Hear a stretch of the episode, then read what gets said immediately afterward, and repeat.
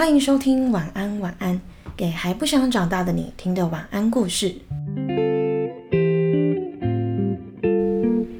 今天呢，我们要跟你们分享的故事是《春日之犬》。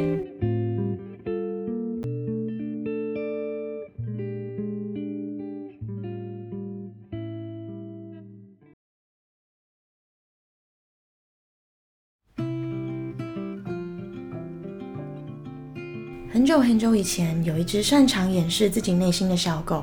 小狗被拴在树荫下生活，它总是摇着尾巴，也很爱撒娇。于是村子里的人就将它取名为“春日之犬”。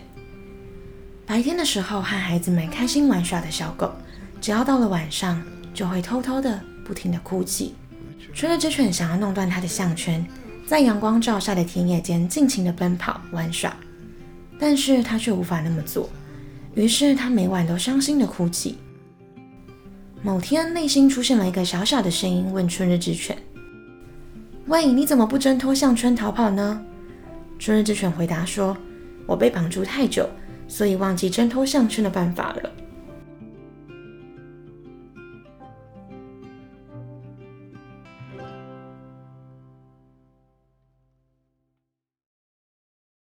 嗨，大家，Hello！不要怀疑今天的故事呢，就是这么的简短。对，可是虽然它很简短呢，但它的后劲是很强的哦。没错，而且我们今天选的这本绘本《春日之犬》呢，它是来自去年非常夯的韩剧。虽然是精神病，但没关系。看过的人举手，举手。那这部韩剧呢，可以说是我去年数一数二的韩剧。不单只是因为男女主角又帅又美，是因为整个拍摄的画面啊，跟他最主要的剧情，我真的都超喜欢。特别是他每一集都会用一本绘本故事当做主轴的这一点。没错，就像我们两个的兴趣是看绘本，所以其实在看电视剧的时候，有绘本融入剧情的话，就是觉得非常的喜欢。好，那帮还没有看过这部剧的人小小的补充一下，虽然是精神病，但没关系的女主角。高文英，她是一位童书作家。那因为在小时候呢，父母亲的关系下，造成她的童年阴影，所以她的作品呢，在剧中是属于比较阴暗一点的类型，对对，比较暗黑童话那种。那我们这次选的《春日之犬》呢，算是他剧中比较偏可爱一点的画风，嗯，比较阳光一点的，对，平易近人。那既然都聊到韩剧，二零二零可以说是我此生看过最多韩剧的一年。那想问你，你去年有看了什么你自己比较喜欢的韩剧吗？除了这一部之外，嗯，首先就是这一部嘛，这一部我觉得特别印象深刻，是因为它有别于以往的韩剧比较甜美的风格啊，恋爱情节部分也比较嗯阳光一点的，他们是走。诶，把人性的一些黑暗面拍摄出来的手法，嗯，所以我觉得很特别。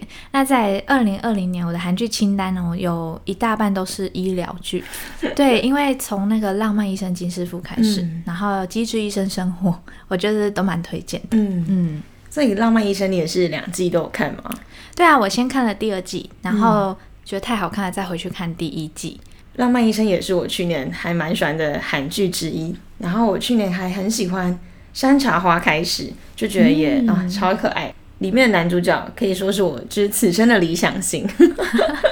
这就是我们的韩剧清单。其实二零二零年应该大家都蛮多时间来追剧，或者是看电影和书籍之类的。你说因为疫情待在家的关系？没错，待在家就会有比较多这样子的休闲嗜好。嗯，好，那回到这部剧跟这个绘本，那虽然是精神病，但没关系。里面它其实。刚刚我们有提到嘛，他每一集都会用一个故事或是高文艺的一个作品当做主轴。那你有没有印象最深刻的是哪一个故事或是哪一本绘本呢？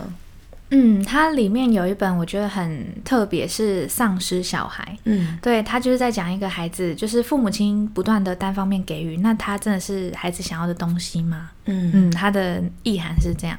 那我觉得这本绘本画风偏惊悚，所以我觉得印象很深刻。哦，丧尸小孩那个时候我也很喜欢，而且我那时候真的超级无敌迷这部剧，我甚至还买了它的电视原声带跟韩文版的绘本，买回来收藏这样。对啊，我根本一个字都看不懂，甚至那个 CD 我也是打开看一下，觉得哇封面很漂亮，然后就把它嗯。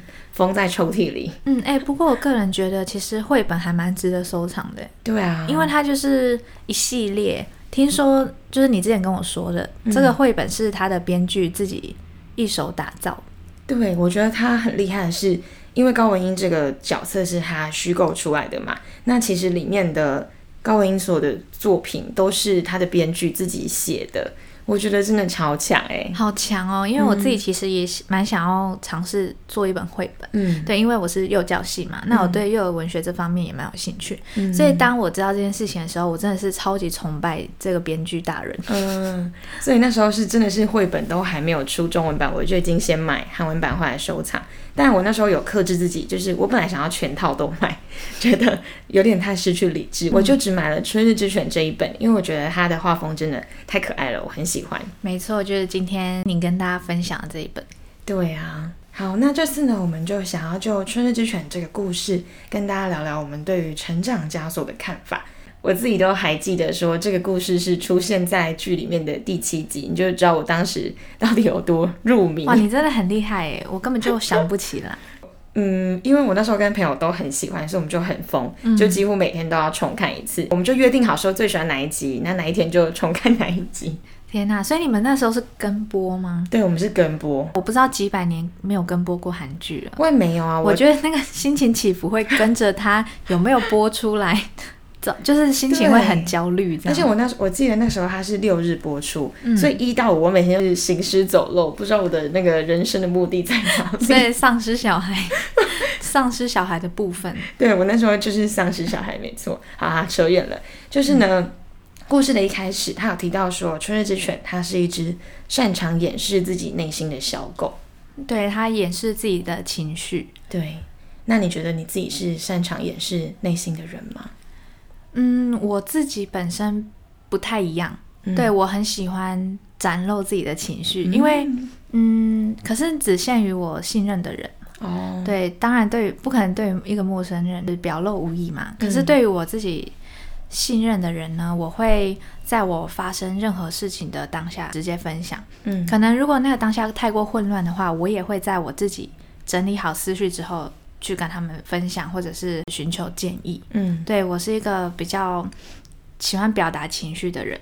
对嗯所以在你的认知里面，你觉得你算是比较可以表达自己想法的这个类型吗？应该是说，即使不是用沟通的方式，我也会用文字的方式去哦梳理我的情绪。因为当我有复杂情绪在我的脑海里面的时候，我会很混乱，嗯我必须借由说出来或是写出来，嗯来进行梳理，然后让我自己更清楚说我现在的状况、我现在的心情，还有整件事情的前因和后果等等。嗯我觉得这是对我很有帮助的方式。那我这点反而跟你比较不一样，因为就我自己的认知来说，我觉得我自己比较像是隐藏自己想法跟情绪的人。我非常不喜欢把我自己的事情跟别人分享，嗯所以其实，在录制这个节目的时候，因为对象是不知道的人嘛，所以这样我是可以比较自由跟毫无顾忌的讲出我自己的生命故事，或是我自己脑海里面的想法。嗯因为其实我之前听过蛮多朋友对我说，他们很难感受到我的真心，即使我对他们很好，就可能我不会对他们生气，或是平常大家关系都很好，可是，在写卡片或是你需要一些真心交流的时候，他们都会跟我说，感受不到你这个人到底是不是真心的喜欢他那种感觉。我第一次收到这个评价的时候，我就很认真的在思考说，为什么会是这个样子？因为其实我自己知道，说我不习惯把我自己的事情跟别人讲，但我也不认为说，嗯，这样我就是不够真切，或是嗯对朋友不够真心。可是其实真的是蛮容易让人家觉得说，嗯，怎么讲，这段关系好像不是一个对等的信任关系那种感觉。我觉得其实蛮抽象的。可是我可以理解，嗯因为我本身也有这样子的朋友，一开始啊也会像你的朋友一样，会去质疑说你是不是不够真心，或是为什么我总是进入不了你真正的内心，嗯是没有办法去再为我诉说你自己的内心世界，嗯。单方面的输出，可是却得不到相对应的回应，嗯。这是我以前有在质疑的部分，然后也跟我的朋友讨论过很多次。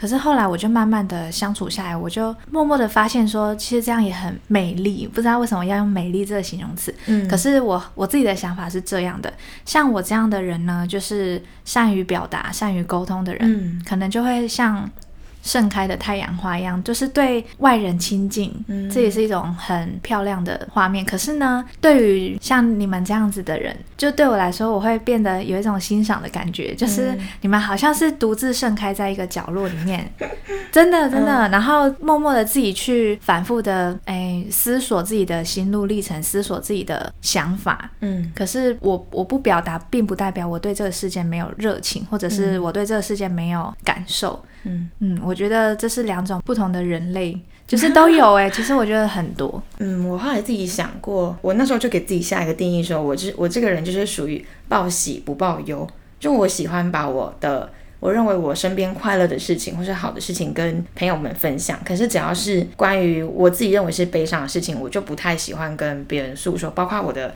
成长经验呐、或是我遇到的一些挫折，或是我自己的挫败。因为其实有时候我是很害怕说，我今天跟你说了，可是你要是根本就不在意，那我会觉得更害怕。我已经不是过得很好了，然后我跟你说了我的不好之后，你反而让我觉得我又更不好，我会觉得 天哪，那我要怎么办？那种感觉。嗯，我其实也自己遇过这种问题，就我是一个任何事情都想跟我亲近的人分享的人。对，可是这会造成一个状况，就是当我在抒发我的负面情绪的时候，后来我就会发现说，有的时候会给人带来负担。嗯所以我自己的解决方法是，嗯，开心的情绪我就跟朋友可能用电话，可能当面，然后分享，然后大家一起欢乐这样子。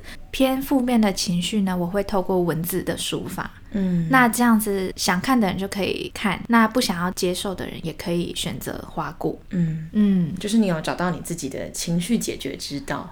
对，我觉得我自己在对于情绪抒发这一块，就是有特别琢磨过很久。嗯，那我觉得这样也很棒，你有你一套你自己的适合的方法。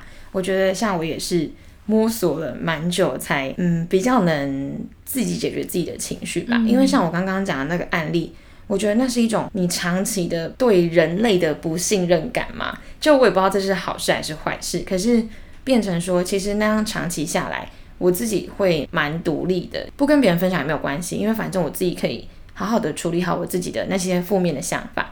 那我身边的朋友，我还是可以偶尔跟他们分享一些快乐的或是不快乐的事情都好，就觉得，嗯，我觉得又。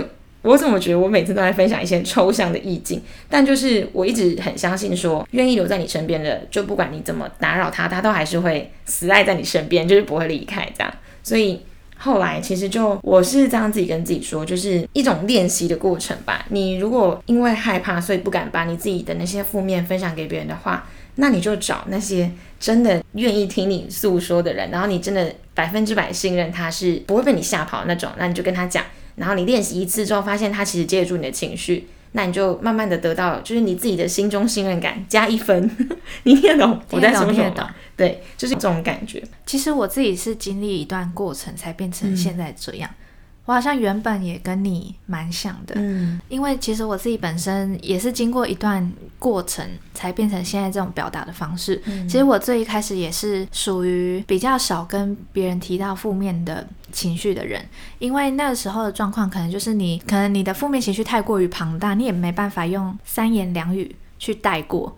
对，所以自己也是压抑了很久，然后也没有找到情绪抒发的管道。嗯那最后可能就会变得太过压抑，然后就会有一些负面的效果嘛。嗯所以后来才去慢慢学习到说，其实人跟人是可以互相接住彼此的。嗯相信这件事情也是很重要，所以我们必须找一个自己觉得舒服、觉得安全的环境，嗯然后再去进行抒发。我觉得，嗯，这个方法是很棒的。对啊，那我想再跟你分享一件事，就我刚才说的我的那样的案例，就是对别人的不信任感跟善善于隐藏自己的情绪，其实是在我大三之前，我比较喜欢那么做。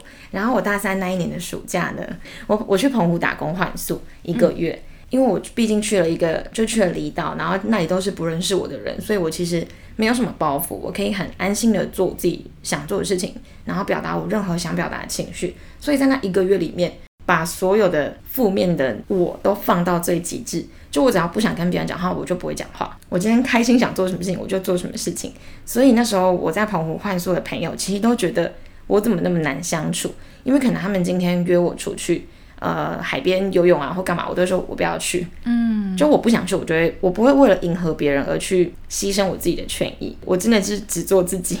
大家通常去打工换宿，不是都觉得你就是要去认识朋友啊，要去交朋友，对，你要去拥抱太阳。当然，我还是有交到朋友，可是我觉得，因为你们在那时候看到的是很真实的我，所以在后期，因为毕竟待了一个月嘛，所以你跟那些人每天朝夕相处，到后来他们还是可以渐渐了解说你的为人。对对对对对，所以我觉得还蛮有趣的，就是其实那时候换宿的朋友到现在也都部分都还有在联络，就是在那一个月里面，我就是试着练习怎么好好的面对真实的自己吧。你不一定要隐藏负面的你自己，你也可以认识到不一样的人。嗯，我觉得其实你蛮。勇敢的，嗯，因为我觉得拒绝这件事情，好了，拒绝这件事情是需要很大的勇气，嗯，像我自己以前是一个很不敢拒绝别人的人，我就觉得拒绝就会被讨厌，嗯，然后我又很在乎别人对我的看法，可是后来也是经过练习，才去发现说，其实就像你讲的，我们要勇于表达自己的嗯。想法，嗯，我觉得这很重要。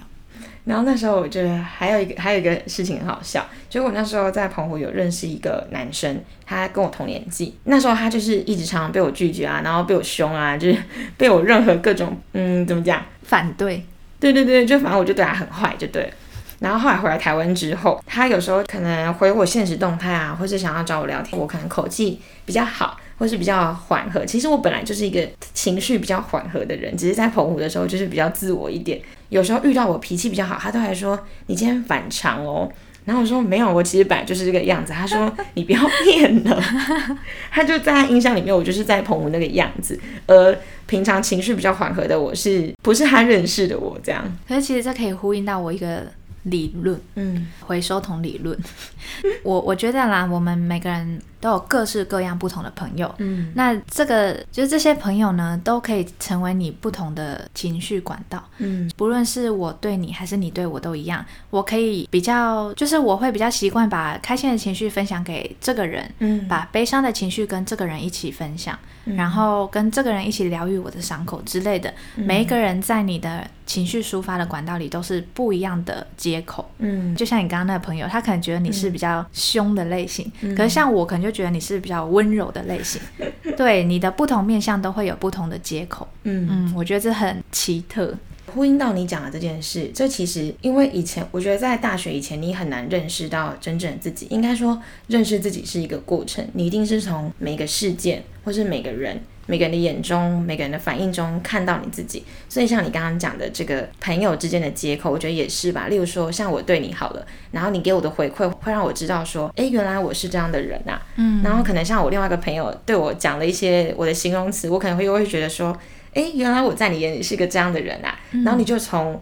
很多很多很多个朋友说，或是有人说，里面慢慢建构你自己的样子，对，去拼凑出你自己专属的样子。我觉得这样也很好，因为本来就没有一个人是只有一种形态。对，就连情绪都分成那么多种，对不对？所以人的面相也有很多种，同一个人，嗯，他所展现出来的样子也都不一样。所以为什么我会把这个理论称为资源回收理论？是你自己取的吗？对，就是因为我觉得你的每一种情绪就像塑胶类。铁 类、纸类之类的，它会有它自己合适的地方、合适的出口。嗯，那开心的事情有特定的分享对象，我觉得这是很正常的事情。嗯，但我也是到了大学才发现这件事情。对啊，真的就是过程吧，就是慢慢练习，你要找到最适合你自己的方法。因为其实真的没有什么是对的，什么是错的，什么是好的，什么是坏的，这样。没错，嗯嗯，然后又回到掩饰内心这件事情好了。其实我相信很多人还是习惯于掩饰一悲伤的自己，就是只喜欢展现快乐的样子。但是如果你觉得那样不好受，或是其实你并不是那么真正的快乐的话，你也可以就是找找你自己的方法。嗯，对，我觉得你讲的很对。像我自己的话，我就是会用写的啦。嗯，对，因为我觉得那是在疏通我自己的复杂混乱的大脑。嗯，我觉得。在写字的时候，就是很推荐大家用这个方式。真的，你在写字的时候，你会思考比较清晰，然后你就会有一种在充电的感觉。真的，因为像其实我现在会觉得，你对自己好一点，或是自私一点，都没有什么错。因为你毕竟你要先让自己有足够的能力，可以让自己快乐起来，你才有办法也让别人因为你的快乐而快乐。好，那再来呢？讲完了小狗隐藏自己情绪的部分，还有另外一个想要跟大家讨论的就是关于成长枷锁这个部分。嗯，在剧中呢，文英的枷锁是他的妈妈。那在绘本里面呢，春日之犬的枷锁是他的项圈。刚刚我们有提到呢，就是在第七集的结尾呢，是文英把她的长发剪掉，并且告诉刚太呢，她已经成功摆脱自己的枷锁了。那接下来就是换男主角，他要寻找他自己的枷锁，并解开它。嗯，我觉得在寻找枷锁的部分是每个人都很重要的一个历程。嗯那你有属于自己的成长枷锁吗？我觉得枷锁这个词其实说起来蛮抽象的，它不一定真的是要是一个具体的事件，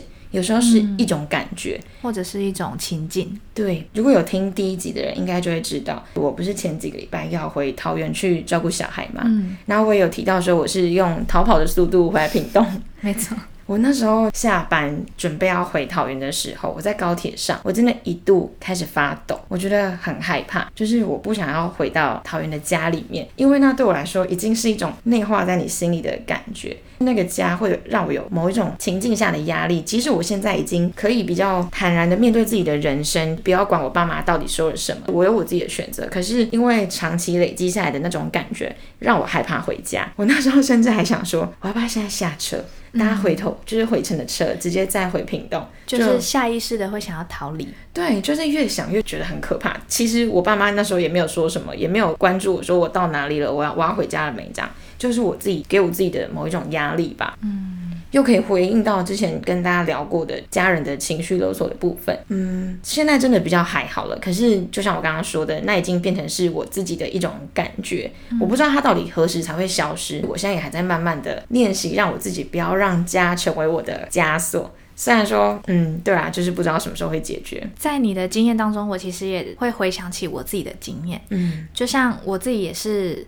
枷锁的部分主要还是来自我的家庭，嗯，就是我的原生家庭。那像我之前也有分享过，我之前是上大学的时候，也是以一种逃离的 逃离的方式。我们怎么一直在逃跑啊？逃跑虽可耻。对我就是也是以一种逃离的方式。那其实呢，在我上大学之前的那段。生活，嗯，比较可以聚焦在高中的生活好了。我其实在家里是过得很不好的，嗯，对。那这也已经无关于谁对谁错了，就是我只是把当时的一些心境分享一下。我以逃离的方式离开家之后，我就是展开了大学新生活，嗯。可是说实话，我在大学的第一年和第二年还是过得非常的不好，一直会走不出来，嗯，然后会一直去想说。我我现在真的已经逃离了吗？我是不是还是被困在那个情境里面？是不是还在那个噩梦当中？应该这样讲吗？这样讲会不会太过分？就是其实现在已经都还好了啦。嗯，对。然后我后来会发现，说我为什么已经离开了这个环境，我还是好不起来。然后我就一直去反问自己，我到底真正想要的是什么？后来我才逐渐去了解到，其实我反而是最渴望。家庭的，嗯，比起逃离那边，我更想要的是回到我自己的原生家庭，然后把我们家庭的气氛啊，就是让它变成我自己喜欢的样子，嗯，对，所以我开始去着手进行这件事情，我开始很常跑回家，跟着我姐啊或我姐夫一起计划一些家庭的聚餐啊、聚会等等，对我觉得这是我自己的方式，解开枷锁的方式。那这也其实也给我带来很多的想法，像我现在已经完全有点像是冰释前嫌嘛，哦，就是跟我的爸爸和妈妈，就是我我开始会去跟他们深度的探讨我们之间的一些矛盾，嗯，然后进而去了解到，其实大人的世界还是有非常多的不得已，而且我也慢慢的会去放下，慢慢的去看淡，我觉得这才是一个对我来说最好的方式，比起直接逃跑，然后拒绝回家。它带给我更多的自由，在心灵上面。嗯，我觉得你刚刚那样的分享就很棒，因为你刚刚提到说你想要的是家庭的温暖嘛。嗯，我觉得真的就是你要找到自己的症结点，然后去思考说你想要的是什么。因为你找到了那个你想要的是什么，你才有办法去解决你自己的问题。像我的话，我也是会问自己说，我想要什么。如果是家庭的部分好了，我两个姐姐嘛，她们都有自己的家庭，所以其实她们我可以不用顾虑到她们，她们就是有自己的生活。那再来就是只剩我爸妈，那我觉得在我的视角里面，我觉得我爸妈他们最爱的是彼此，所以我对他们下了一个定义，就是那他们两个过得快乐就好，我不用太担心他们。所以最后我要回归到我自己本身，我希望我自己快乐，所以我要找到我要怎样才能让自己快乐，就变成是我把问题回归到我自己的身上。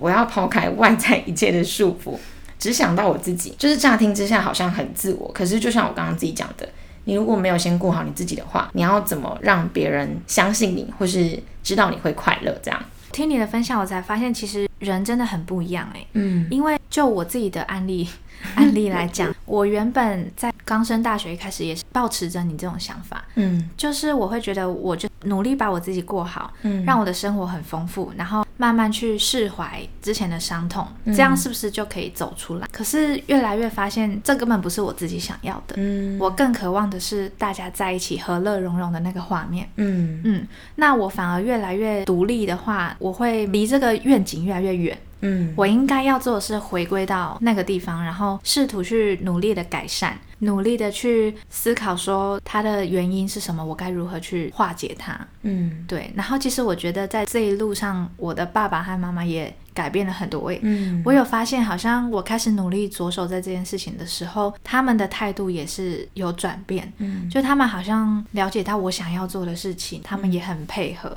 所以才有后面的，就是其实我真的是十八年来都没有跟我爸爸这么深入的谈话过，就是关于我自己的一些生命的背景。一开始都是我单方面的认为很多他们的想法是如何，其实他们也是有自己的苦衷之类的吧。所以在他们愿意陪我一起做这件事情之后，比起我。单方面的自己把自己顾好我的生活来讲，我觉得对我来说最合适的方式就是走回去我自己的家庭，然后努力让大家团结在一起。嗯。跟大家分享我们两个这么不一样的案例，就是想告诉大家说，不管你的背景是怎样，或者你的想法跟别人不一样，也没有关系，因为本来就是每个人你都会活出你自己的样子，然后找到你自己适合的解决的办法。对，就是找到自己的枷锁，然后试图去想办法，或者是其实也不用急着要想办法，你也可以试着与这个枷锁共处。因为其实我自己也是共处了一大段时间，才慢慢的发现自己要的是什么。所以我觉得，首先要先学会与自己的伤口和平共处，然后在他的陪伴之下，慢慢去挖掘、去探索。嗯嗯。突然有个题外话想跟大家聊一下，就是你还记得你之前有跟我讲过，你很突然很怕死这件事吗？有，这是我在二零二零年的十二月面临的最大危机，就是我后来有发现，这其实是一个一个事件。它叫做存在主义危机。嗯，每个人都会发生，只是发生的时间不一定。你会突然发现到生命的本质其实是很虚无的。嗯，你现在做多么努力的做了那么多事情，假如有一天我们走了，我们过世了，这些东西会留下什么？嗯，对。那我的意识还在吗？我的灵魂会去哪里？嗯，这些东西就会构成我们的恐惧，因为恐惧来自于未知。嗯，这是我最近在思考的事情。刚 刚之所以会跟你聊到怕死这个议题，是因为大家在二零一九年初的时候吧，我有一个小我两岁的表弟，他出车祸过世。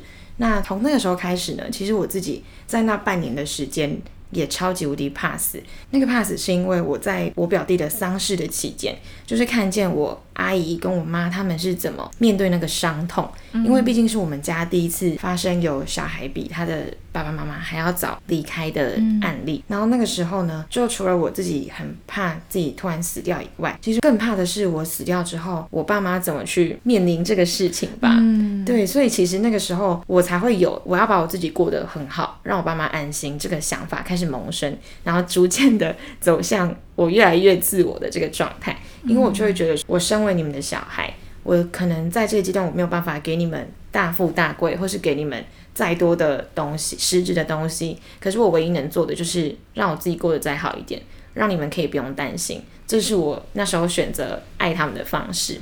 其实我觉得听你这样子讲，我也觉得你这是一个很成熟的方式，因为在我十二月这一个月以来，嗯，经历了这个存在主义危机的风暴里面，我其实几乎每天跟我爸妈通话，他们总是跟我说，其实只要我过得很好，他们不会担心就好。嗯，所以其实我觉得你是很成熟的想法，因为事实上父母大部分都是这样子想的。嗯，而且我觉得 pass 有两个面向，第一个面向是我刚刚讲的，当我们人消失了之后会留下什么，这是对于自己的孤独感。那第二个面向就是你会害怕亲人的离世。嗯，当我深爱的人走了，那我该怎么办？我该如何去面对这么大的一个伤口？嗯，对，我觉得这是大家很值得去思考。可是，在思考的时候会很害怕啦。像我自己是会想一想就四肢发麻，就我觉得哦好难过，怎么办？我总有一天要面对吗？我有足够的坚强吗？嗯，对，所以其实在这之后，我真的是最大的愿望，像新年不是都会许那个新的愿望吗？最大愿望真的就是身边的朋友还有家人健康幸福。对啊，嗯，但我觉得如果你真的害怕自己死掉的话，最好的办法就是你要让每天都不愧对自己。没错，我觉得你要活得很快乐，把握当下吧。其实我还有另外一个愿望，哎，嗯，可是这个愿望很好笑。就是很幼稚，但是我是真的很希望，我希望我可以拥有一个大大的房子，里面有超级多房间，然后我的所有的家人，还有我最喜欢的朋友们，大家都一起生活在一起，然后过着自给自足的日子，好梦幻哦！可是这很梦幻，但是很自私的，对，而且当然不可能做到啦。所以就像你讲的，我们要认真的把每天过好，然后跟我们所有的家人和朋友们相处的舒服。这样子，嗯，最后也想跟大家分享一下，相信你们每个人生命中都一定会出现无数个，我觉得不可能就一个啦，就是无数个成长枷锁。有时候我们可能也会像春日之犬那样，你被困住太久，嗯，忘记怎么去解开它。可是呢，有时候我们也许会遇到像刚太那样的明灯出现，或是一股力量帮助你自己找到出口。应该说，这都是一种讲机缘有点太佛系了。可是就是，嗯。要怎么解释？你帮我想一下。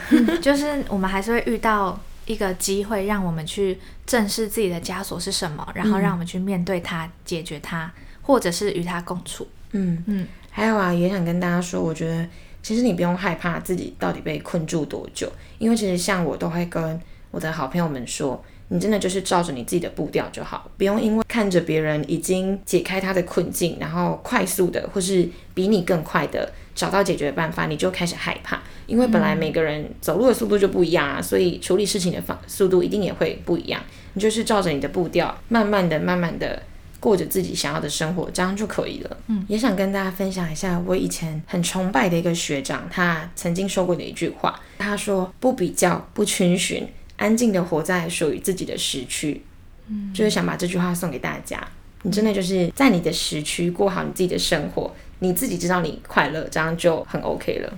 好棒哦，这个结尾。所以呢，其实透过这一集呢，我们会想要募集大家的成长枷锁，就是即使你自己不知道，你也可以去思考一下：诶，我曾经被什么困住过吗？嗯，我解开了吗？或是我现在正在哪一个枷锁里面？然后跟我们分享。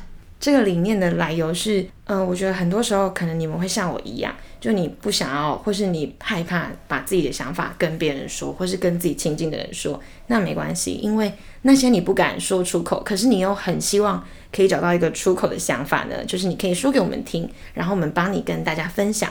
不会给你什么特定的，嗯，一定要你怎么做啊，或是一定要你怎样的回馈，但就是让你的情绪可以有一个出口被抒发，有点像是广播节目不不都会有那个扣印的画面吧？对，我们会在 IG 上呢发布募集成长枷锁故事的文章，那你到时候呢可以再把你的故事投稿到我们的信箱里面，那我们就会在下一集的节目跟大家一起聊聊关于那些你自己解不开的枷锁，或是你自己已经成功的经历，然后成功的摆脱掉的那一些层层关。卡才会到你现在喜欢的样子。其实就只是想要简单的听听大家的故事，因为你们也听了我们很多的故事啊，所以还是要跟我们分享一下你们的故事吧。嗯，好啦，刚刚是一段玩笑话。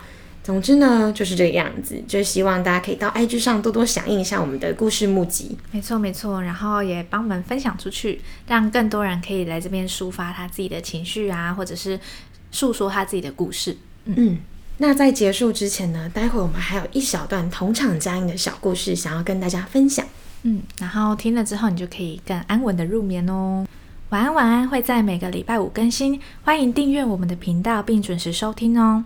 那使用 Apple Podcast 的朋友，喜欢我们分享的故事的话，也记得给我们五星好评。那如果你有一些想法，也可以在下面留言哦。如果想知道晚安晚安的更多幕后小故事，可以去追踪我们的 IG。那希望你喜欢今天的故事，祝你有个好梦，晚安。最后呢，想要送给大家的同场加映的小故事，是一样在这部韩剧里面，我另外也很喜欢的一个故事，是《但使噩梦长大的少年》。推荐大家也可以去找找这本绘本的完整版来看。有一段里面的话想要分享给大家，就是痛苦难受的记忆，深感后悔的记忆，伤害他人与被人伤害的记忆，被抛弃的记忆。唯有将这些记忆埋藏在内心深处过火的人，才能变得更坚强。更热情，更有韧性，那样才能获得幸福。所以不要忘了，不要忘了并克服过去。如果你克服不了，你就只是个灵魂长不大的小孩子。晚安。